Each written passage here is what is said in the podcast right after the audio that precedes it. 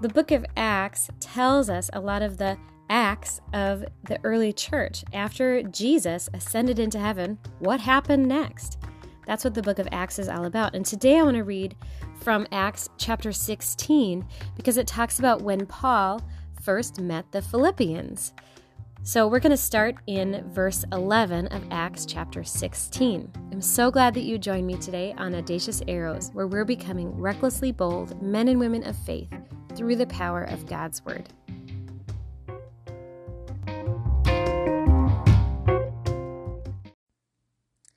So, setting sail from Troas, we made a direct voyage to Samothrace, and the following day to Neapolis, and from there to Philippi which is a leading city of the district of Macedonia and a Roman colony.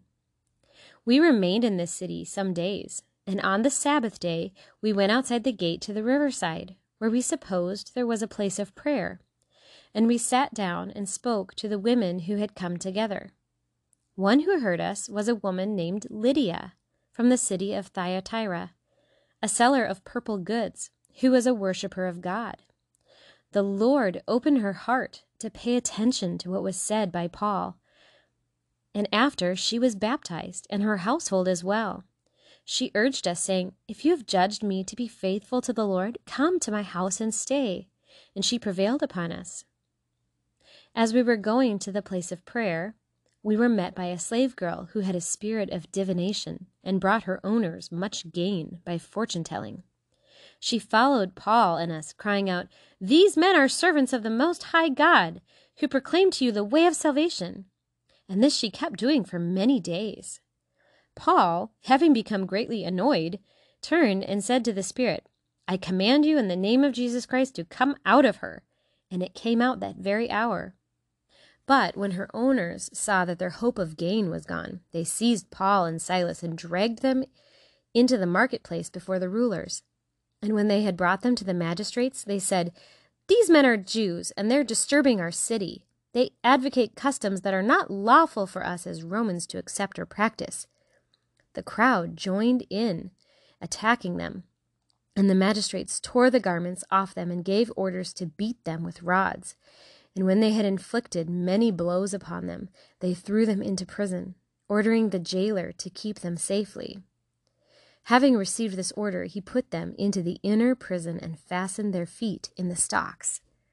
About midnight, Paul and Silas were praying and singing hymns to God, and the prisoners were listening to them.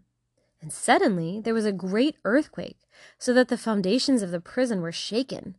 And immediately all the doors were opened, and everyone's bonds were unfastened. When the jailer woke and saw that the prison doors were open, he drew his sword and was about to kill himself, supposing that the prisoners had escaped.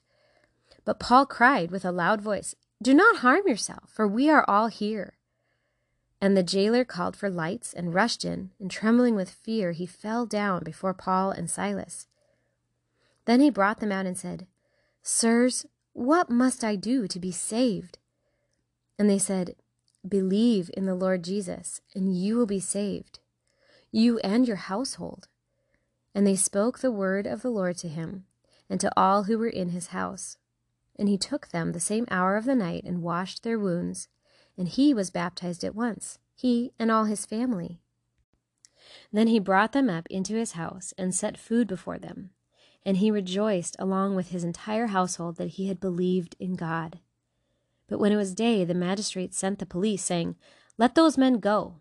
And the jailer reported these words to Paul, saying, The magistrates have sent to let you go. Therefore, come out now and go in peace. But Paul said to them, They have beaten us publicly, uncondemned men who are Roman citizens, and have thrown us into prison. And do they now throw us out secretly? No, let them come themselves and take us out. The police reported these words to the magistrates, and they were afraid when they heard that they were Roman citizens. So they came and apologized to them, and they took them out and asked them to leave the city. So they went out of the prison and visited Lydia, and when they had seen the brothers, they encouraged them and departed.